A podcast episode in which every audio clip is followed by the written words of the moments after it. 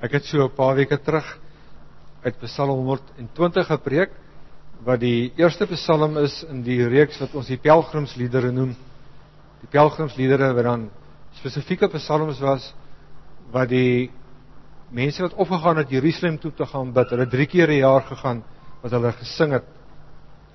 En ehm uh, ek het ook met julle gedeel dat dit die die hele beeld van 'n pelgrim 'n beeld is wat 'n mens help om jou geloofslewe te verstaan is een van ek is altyd op pad saam met die Here, ek is op pad na hom toe. 'n Beeld wat staan teenoor die beeld van 'n toerus wat bloot hardloop van een interessante plek na 'n volgende een toe. Nou, vir my belangrik van hierdie hierdie beeld is dat 'n 'n pelgrim keer nooit terug na die punt waar hy begin het nie. Kyk, 'n toerist as hy klaar is, dan gaan hy terug waar hy begin het. 'n Pelgrim, al jy kan sien, jy kan jy kan 'n voetspoor sien wat sê ek was hier, maar ek is op pad. En binne daai uh, konteks, binne daai met daai agtergrond praat ek graag met jou oor wat dit is om 'n disipel te wees van die Here Jesus. 'n Disipel wat 'n navolger van Jesus Christus is. Een wat van Jesus leer al sy verhale wat eintlik in die werkswinkel saam met hom is gevorm word, geloofsvorming kry. So vanoggend wil ek lees uit Psalm 21. Die eerste ene 120 was die een wat ons herinner het aan bekering om te sê draai weg van die wêreld met sy leuns volg die waarheid wat ons bely in Jesus is.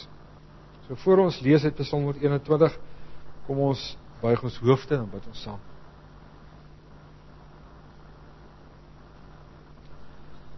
O Here, dankie dat ons hier bymekaar kan wees in U naam en kan weet dat U hier by ons teenwoordig is. Dankie Here dat U dit nie net beloof nie, maar dat U dit ook doen. Al kan ons nie vat nie, al kan ons nie sien nie dat ons dit kan weet. Dankie dat U die Here van die hemel en aarde van hierdie wêreld meer as dit is dat U die een is wat dag vir dag ook met ons op hierdie pad, die lewenspad is. Dankie dat U nie U rug op ons gedraai het en weggekyk het en vir ons aan onsself oorgelaat het toe ons soveel dinge in ons lewe gedoen het en baie keer nog doen wat U teleurstel. Maar dat U in U liefde en genade ons keer op keer weer 'n kans gee. Optel. Herinner aan u liefde. Trek na u liefde toe. Toerus met u liefde. En ons wil vanoggend net vir u aanbid. En u vereer. En op 'n menslike manier moet net sê Here, u is die beste. Daar's niemand soos u. Aan u kom die eer en die lof en die heerlikheid. Nou wat ons u woord lees, bid ons dat u ons elkeen sal help om verby mense woorde en te midde van ons eie gedagtes wat ronddwaal ietsie te ontdek van wat u vir ons vergee. Ons bid dit in Jesus se naam. Amen.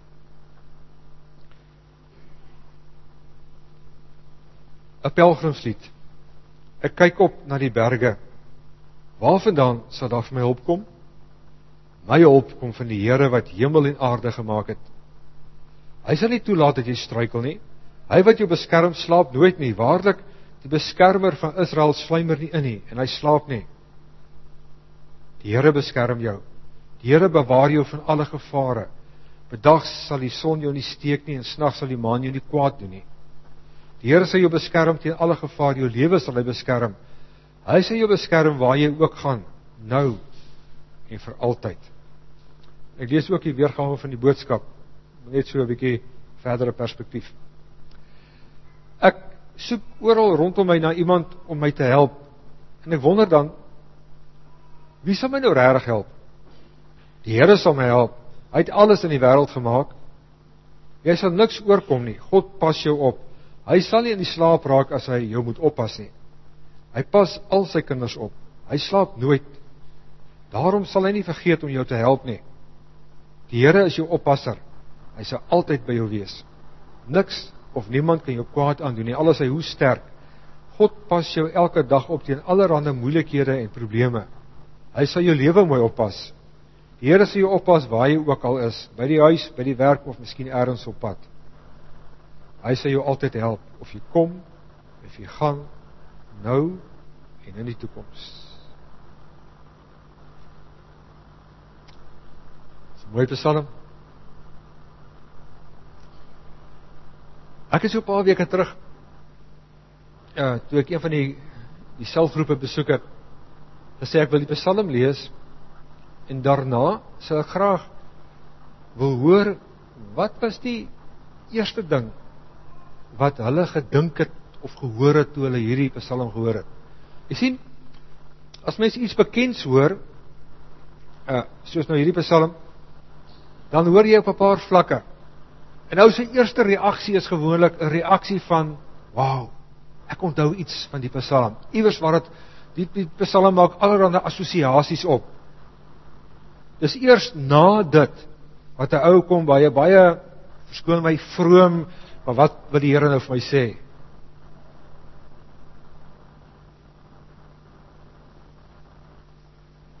Ons het altyd as 'n sin dit in die kar gesing terwyl ons op pad is. Ander een het gesê, "O, dis die taal van my hart, my geloof." Ander een Dit herinner my aan my pa. Dis sy lied. Hy het altyd gesê. En 'n ander een, hoe ek lees die Psalm wanneer ek hulp nodig het. En die ene soms as ek onseker is van waar jy in die lewe met my gaan en wat gebeur, dan lees ek dit en weet ek God sal my help. Hy waak oor my. Ek dink jy kan vir my ook verhale vertel oor hierdie Psalm.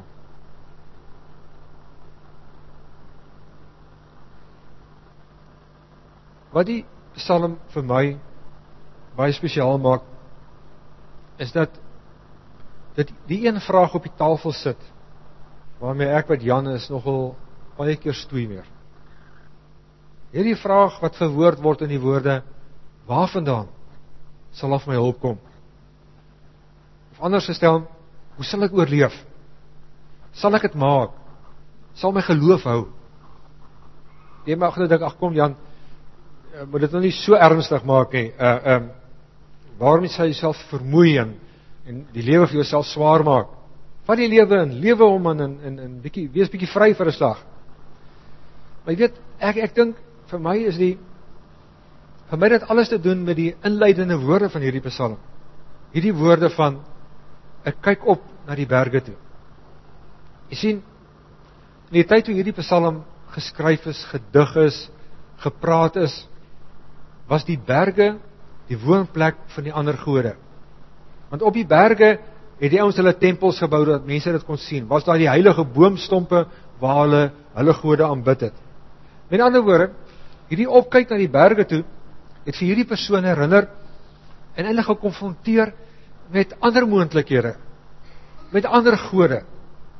Met ander hulp wat van sys beskikbaar is.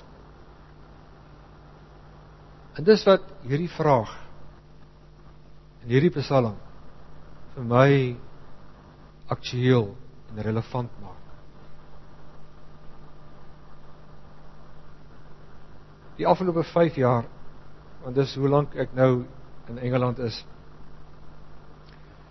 het die berge wat vroeër in my lewe maar klein koppies, sulke heuweltjies was, skielik gegroei en berge geword. Soms so hoog soos die Alpe. Dat die die kloof tussen geloof aan die een kant en ongeloof aan die ander kant groter, dieper, helderder, sterker gedefinieer meer as ooit tevore. En tussenin allerhand tussenin posisies van geloofsforme en van uh uh samesmeltings van goeters in my gesig. Elke dag Nie net waar ek ry, nie net waar ek stap nie, selfs in my in my werk, tussen my kollega, kollegas sien ek ander moontlikhede. sien ek soms nuwe moontlikhede. Nuwe stemme wat roep, wat vir my sê, hier's die antwoord op die lewe. Hier is die hulp wat jy mag nodig kry. staan in die poskantoor in die tou en al wat ek sien agter my is twee oë verskuil agter 'n burka. Wat dit sê iets. Ek sien ou wat vir my kursus aanbied en hy het sulke groen en rooi toutjies aan sy arm. En ek weet hy sê vir my iets. Hy's 'n Zen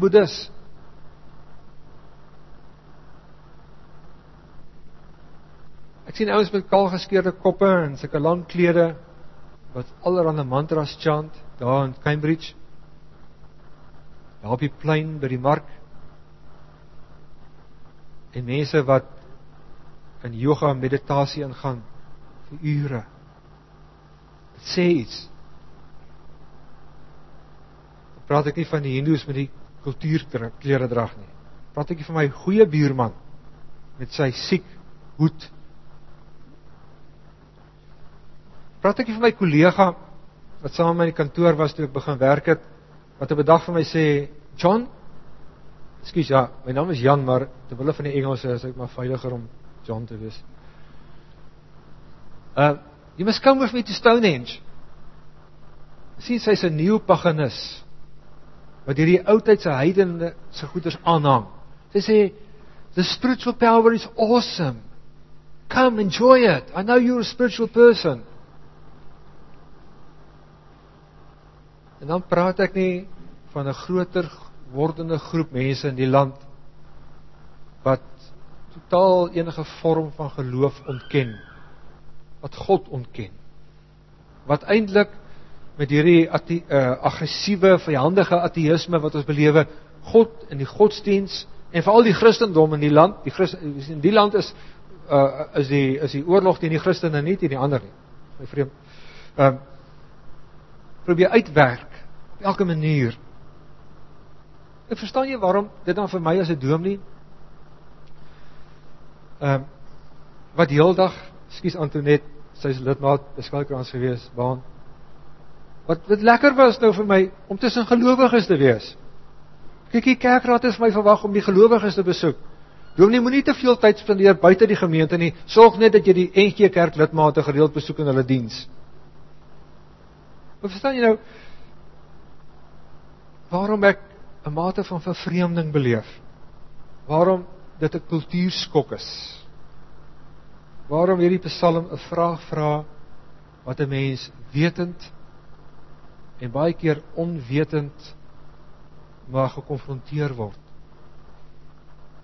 Jy kan nie dit wegsteek dat jy voortdurend vertel word daar's ander moontlikhede.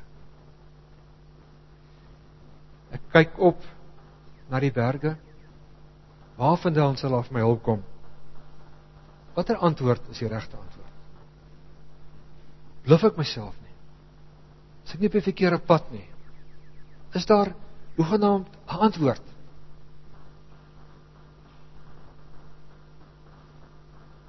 Dis wat hierdie Psalm met my maak. Maar die Psalm verwoord nie net iets van 'n bestaansvraag nie. Maar antwoord op 'n manier wat wat my eintlik verras.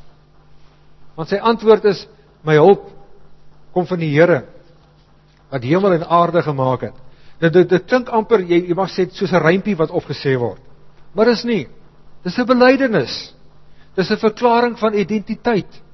Dis iemand wat sê maar dis wie my God is. Dis wie ek is is iemand wat teruggaan op die ervaring van God in sy lewe. Wat sê maar ek het 'n verhaal van God wat my 'n pad kom. Ek kom nie alleen nie. Dis nie nou ewe skielik of ek 'n klomp goed voor my sien vir die eerste keer in my lewe nie. God is deel van my lewe vir 'n lang pad. Ek kan antwoord.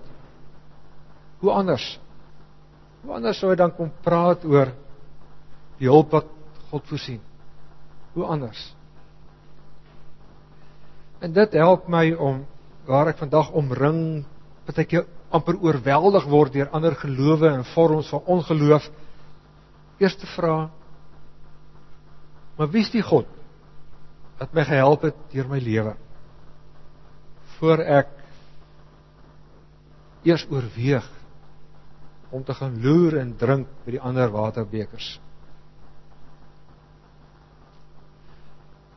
Ek nooi jou om vir 'n oomblik net saam met my te loer na die Psalm. Want ek dink 'n mens moet 'n paar goed raak sien. Dit is verskynlik 'n lied van 'n pelgrim wat wou terugkeer na hy die ehm um, tempel, die fees in die tempel bygewoon het. So die die Psalm het iets van 'n liturgiese karakter soos 'n liturgiese karakter so in 'n erediens. Jy hoor verskillende stemme, jy hoor die stem van die pelgrim wat sê, "Waar gaan my hulp vandaan kom?" en dan sy sy belydenis en dan hoor jy die priester wat praat wat met seën kom. So vers 1 en 2, die die die die die die pelgrim aan die woord en dan vers uh uh 4 verder die die die priester aan die woord. Maar die sentrale vraag in hierdie in hierdie Psalm was is hierdie ding van wie gaan my help? Wie gaan vir my sorg? Ehm um, die eerste deel hoor ons die pelgrim wat moet terugkeer. Hy was in die tempel gewees. Dit was vir hom goed gewees. Hy het God se nabyheid ervaar, God se genade. Maar nou is hy nie lus om terug te gaan nie. Want wie sou lus is om terug te gaan as jy iets goeds ervaar het? En daarom sê ook jy lus vir elke dag met sy probleme nie. En daarom vra hy die vraag: Waar gaan ek hulp kry? Dis die sentrale vraag. Moet ek gaan hulp soek? Wie die as ek uitstap uit die tempel uit en ek sien die berge en ek sien al die ander gode Astarte en Baal en al die ouens, moet ek daar gaan hulp soek? Sê nee. My ervaring hier in die tempel het my herinner dat die God wat ek aanbid alles gemaak het. Die skepper van hemel en aarde. En as hy alles gemaak het, dan sal hy 'n nietige persoon soos ek, 'n pelgrim op pad huis toe, sal hy help. Daarom om te bely dat die Here hemel en aarde gemaak het, is dit 'n ware vir hierdie ou om die ander gode ondoeltreffend te verklaar, magteloos te verklaar, te sê ek, ek sien julle nie raak nie, want die God wat ek aanbid is sterker, is groter as julle. En dan kry jy die tweede deel van die gedig wat die priester antwoord en hom seën. En ons sê vers 3 en 4 God sal jou behoed selfs keer dat jy nie struikel nie. Elke aspek van jou lewe. Want dan kry ons 'n voortgang van hierdie vergelyking tussen die Here, die verbondsgod en die ander gode. As hy dan praat en sê die beskermer van Israel sluimer nie in en slaap nie. Hoekom sê hy dit? Want die ander mense se gode, dit was die algemene gang gewees daai tyd het geglo, hulle gode is vrugbaarheidsgode. So wanneer dit lente is en somer is en die goed groei, dan is hulle gode aktief in die werk. Maar in die winter slaap hulle gode. Party van hulle geselfs dood. Jy onthou vir Elia op die berg Karmel. Hoe hierdie Baal priesters gedans het en allerlei dinge probeer doen het om hulle gode wakker te maak om iets te kan doen. Presies daai agtergrond. Wat sê hy? Die Here slaap nie. Hy's altyd aan die wag. Selfs dit sal ons later kom by een van die ander psalms, Mors 27, 28 daar rond. Selfs wanneer ek slaap, hou die Here wag oor my. Dan word die Here beskrywe as die beskermer, as die bewaker. En ses keer in die Hebreëse teks word paar woorde gebruik wat hierdie betekenis het. Ses keer dat dit is wat die Here doen. Hierdie herhaling wat as 'n ware beklemtoon. Dis belangrik, moet dit nie miskyk nie. Hy is inderdaad die bewaarder. Dan die laaste paar versies het het het so 'n dubbele 'n 'n 'n 'n 'n vorm van 'n wens aan die een kant, maar ook 'n versekering aan die ander kant. Want dan in vers 5 kry ons 'n nuwe gedagte die gedagte van die Here is jou skaduwee aan jou regterhand. Nou jy kan jouself voorstel, ek weet nie of jy al in Palestina was nie, veral nie in die somer in die somer nie. Dis warm, dis verskriklik. En vir 'n pelgrim om dan te moet toer daar was skaduwee so belangrik. Ons hou onthou ook hoe Moses met die volk gelei het wat die Here 'n wolkkolom deur die dag gegee het, nie net om hulle te lei nie, maar ook om vir hulle hierdie skaduwee te kan gee. So op 'n manier sê dit skaduwee in jou regterhand, ek sal vir jou sorg op die pad. Maar hierdie metafoor het ander assosiasies wat 'n mens moet raak sien. Psalm 36 en 61 word daar gepraat van die Here se skaduwee wat iets te doen het met die tempel. En jy onthou wat gebeur het met die tempel? As 'n ou in die moeilikheid was, kon hy hardloop tempel toe. En hy kon hy gaan skuil het in die tempel. Dit was letterlik die plek van amnestie internasionaal gewees daai tyd. Jy's veilig gewees. Veilig terwyl jy daar binne is. Veilig om bietjie na te dink oor hoekom jy nou vlug en dalk dinge reg te maak. Maar ook vir die ouens wat buite kan staan met die swaarde en die stokke vir hulle om bietjie na te dink, is dit regtig nodig. Hierdie beeld skadu weer aan jou regterhand. Is hierdie beeld van die Here se sorg. As mense dit letterlik sou vertaal, dan staan daar so: Die Here is jou skaduwee in jou regterhand. Uh jy sal nie sonsteek ervaar en die maan sal nie maak dat jy mal word nie. In vers 6. Noem nou 'n paar moontlikhede van goed wat jy kan oorkom op die pad die son deur die dag son steek en die effek van die maan, koors, malaatsheid, oogsiektes, waansin. Vir jou en my mag dit vreemd klink dat die maan so iets aan mense kan doen.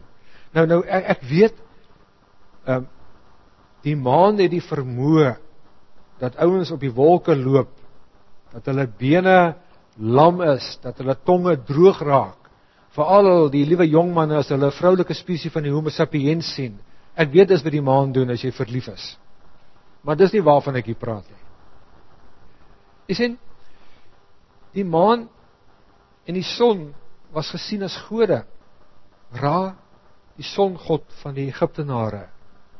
Nana, die maangod van die Mesopotamiërs. En in Latyn is die naam vir maan lunar. En die Engelse wat nou hou van om om die Latynse woorde nou bietjie te gebruik, het nou van lunar lunatic gemaak. En iemand wat lunatic lunatic is is bietjie met waansin te mekaar. Wat kom sê hierdie Psalm? Kom sê, weet jy of dit nou die son is wat party mense 'n god noem en of dit die maan is wat party mense 'n god noem wat jou kan beïnvloed. Moenie bang wees nie. My God het dit gemaak. Hy is die skepper. Dit kan jou nie beïnvloed nie. En ek, ek dink dit is die ding waaroor dit gaan in hierdie Psalm. Vers 7 As hy jou beskerm van alle kwaad, dit is iets van 'n wens, mag hy jou beskerm, maar ook hy sal jou beskerm die die die verklaring vers 8 dan die Here waak jou oor jou ingang en jou uitgang eintlik te doen met as jy weer op die reis is, opgaan en uitgaan. Dis wat vir my die antwoord spesiaal maak. Dat die Here sê jy kan maar die tempelkompleks verlaat. Jy kan vanoggend uit hierdie erediens uitstap. Buite sal jy nog steeds onder beskerming van die Here wees. Enige bangmaak stories van duistere magte en allerlei ander goeders wat 'n mens bedreig Mense hoor allerlei stories dat mense sê jy mag nie dit doen nie, dit gaan met jou gebeur en daai goed. Daar's net een wat jou lewe beheer, dis God. En liewe vriende, ek, toe ek geskryf het, het ek net besef hoe nodig het ek dit van tyd tot tyd om herinner te word. As ek maar met my lewensvrae stoei om herinner te word dat op my pelgrimstog ek nooit alleen sou wees nie. Om herinner te word dat my beskermer slaap nie, slymer in nie. Maar meer as dit, om ook te weet wanneer my laaste rit aanbreek, wanneer ek kom by die laaste tog, ek nie eens bang hoef te wees daarvoor nie want want my beskermer Jesus Christus het ook die laaste vyand, die dood oorwin. Maar laat ek net uit 'n ander hoek na die Psalm kyk, want ek dink 'n mens, jy mag nou dalk vir sê Jan, hierdie beeld van die pelgrim raak 'n bietjie dik. Ehm um, mens raak nog op 'n keer moeg om heeldag op die pad te wees en uit 'n tas uit te lewe. Jy wil partykeer bietjie vestig. En, en dan kom die beeld van 'n sirkel na vore waar jy binne die sirkel sit met jou familie en jou vriende en dit is baie lekker as ons klompie wat saam is. Goed, dis die ander uiterste pool. Maar weet jy, dis die probleem wat die ryk dwaas gehad het. Sy skure het groter geword en voller. En hy het hierdie houding gehad van ek het niks nodig. Nie vir God nodig. En in die proses nie rekening gehou met God nie. En hierdie sentiment van 'n sirkel bestaan wat ek die deur toe maak as net ek en my mense is iets wat ek nogal in hierdie tyd baie raak sien. Mens hoor dit dis liedere wat van ver kom, 'n 'n ver lied ver terug van hierdie gemaklike ou huisie klein met 'n gesellige kamer, bewoon just Molly and me and the baby makes free is 'n ou lied van jare toe. Maar vir ons ouer mense uit Suid-Afrika onthou 'n huisie so klein in die berge. Wie het dit nou weer gesing? Uh uh uh wat soveel nostalgie by mense opwek, dieselfde idee. Die melodie dink ek wat deur die Bybel loop is veel eerder 'n ander ene. Dis 'n melodie van I'm on the road again. Ek is al weer op die pad. Onthou julle vir Willie Nelson? uh gaan soek 'n bietjie op op op YouTube en al die dat uh uh, uh Johnny Cash en al die ouens wat ook gesing by country western ouens. Hierdie gedagte van ek is weer op die pad. Altyd op die pad. En as jy kyk na die Here Jesus, dan sien 'n mens dat die Here Jesus sy volgelinge roep om hierdie tipe van op die pad te wees, hierdie pelgrimspad te wees. Op 'n dag was die Here Jesus saam met Jakobus en Johannes en Petrus op die berg van verheerliking en dit was so lekker. Wat sê Petrus? Kom ons bou 'n paar hutte. Ons vorm 'n sirkel hierso, ons bly hier binne, is veilig. Here Jesus sê nee. Ek het nie mense geroep dat hulle hier 'n sirkeltjie by my kan sit nie. Ek het nie mense geroep om net na my te luister nie. Ek het vir mense gesê volg my op die pad. En dis wat ons ook hoor van die Here Jesus uh uh van Paulus van hierdie volg op die pad. Dalk kan jy ook voel, hy sê Jan, Psalm 121 is so uh um is 'n psalm wat so optimisties is. Dit moet dit nie gebalanseer word nie. Dit hou nie rekening met die donker tye van die lewe nie. Ons kyk nie net heeldag op na die berge wat blink nie. Nee, dis waar. Daar's 'n ander Psalm wat nie opkyk na die berge maar wat die dale raak sien. Die dieptes raak sien. Dis waar berge op, dale af.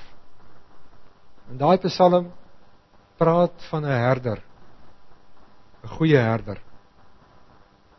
En daai Psalm praat van al gaan ek deur die dal van doodskade weer, sal ek nie vrees nie, want ek is veilig in U hande. En dis wat Paulus ook sê, die tentmaker, die een wat altyd op die pad is. Sê hiervan is ek oortuig geen dood of lewe of engele of dienswoordige magte of dinge of kragte of hoogte of diepte of enigiets anders in die skepping kan ons van die liefde van God skei, die liefde wat daar is in Christus Jesus ons Here. Daarom mede pelgrim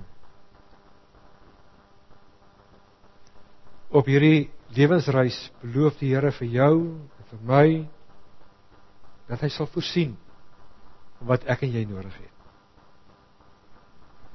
En wanneer jy dalk op 'n dag voel soos ek voel, amper oorweldig oor die moontlikhede en die stemme,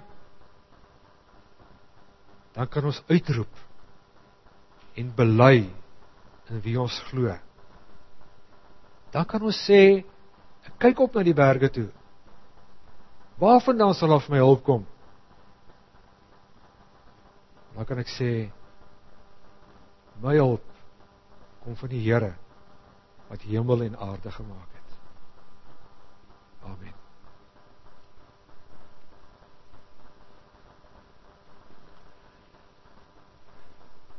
Ek wil 'n paar oomblikke vir stil gebed gee waar jy alleen in stilte met die Here kan praat. Dalk wil jy vir hom iets sê na aanleiding van die Psalm. Iets wat in jou hart leef in die oomblik.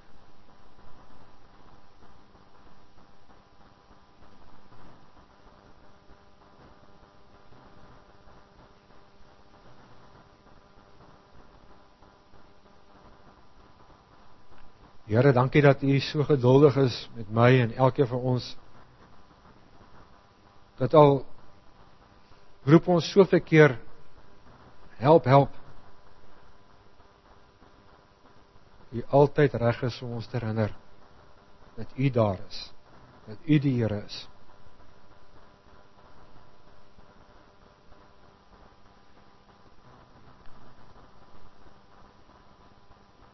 Ons dankie Here dat ons juis hierdie tyd mag lewe.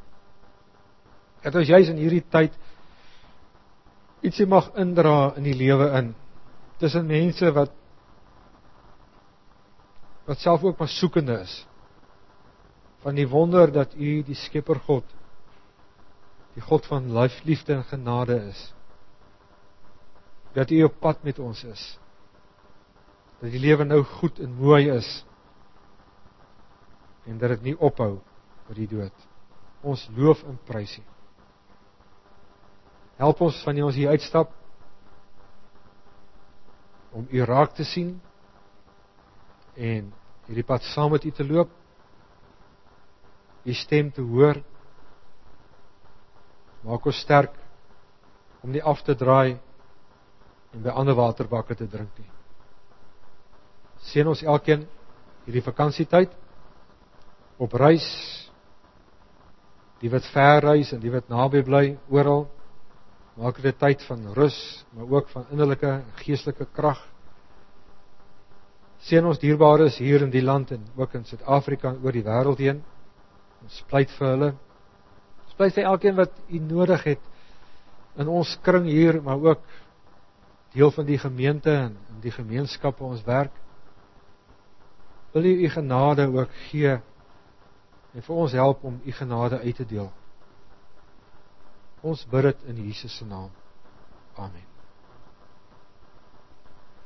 Ons het nou geleentheid vir twee goeders. Want as die Psalm nou 'n uitroep is om te sê wag 'n bietjie ek het ek het nie koers verloor nie. Ek weet nog waarheen ek op pad is, dan is dit die regte tyd. Dat ek en jy saam staan en vir mekaar herinner daaraan. En 'n geloofsbelijdenis is nie 'n gebed nie. Dis 'n verklaring. Ek nooi jou saam met my hart op geloof te bely, daarna sit ons en dan sal ek verder 'n reëning tref. Kom ons staan.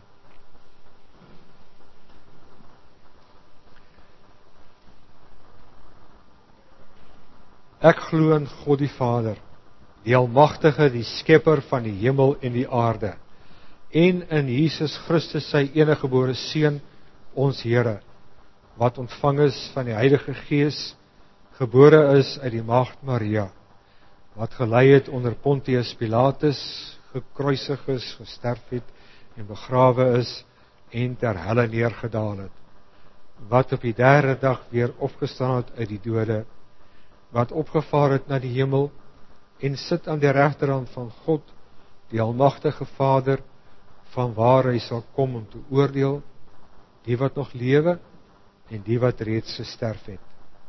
Ek glo in die Heilige Gees.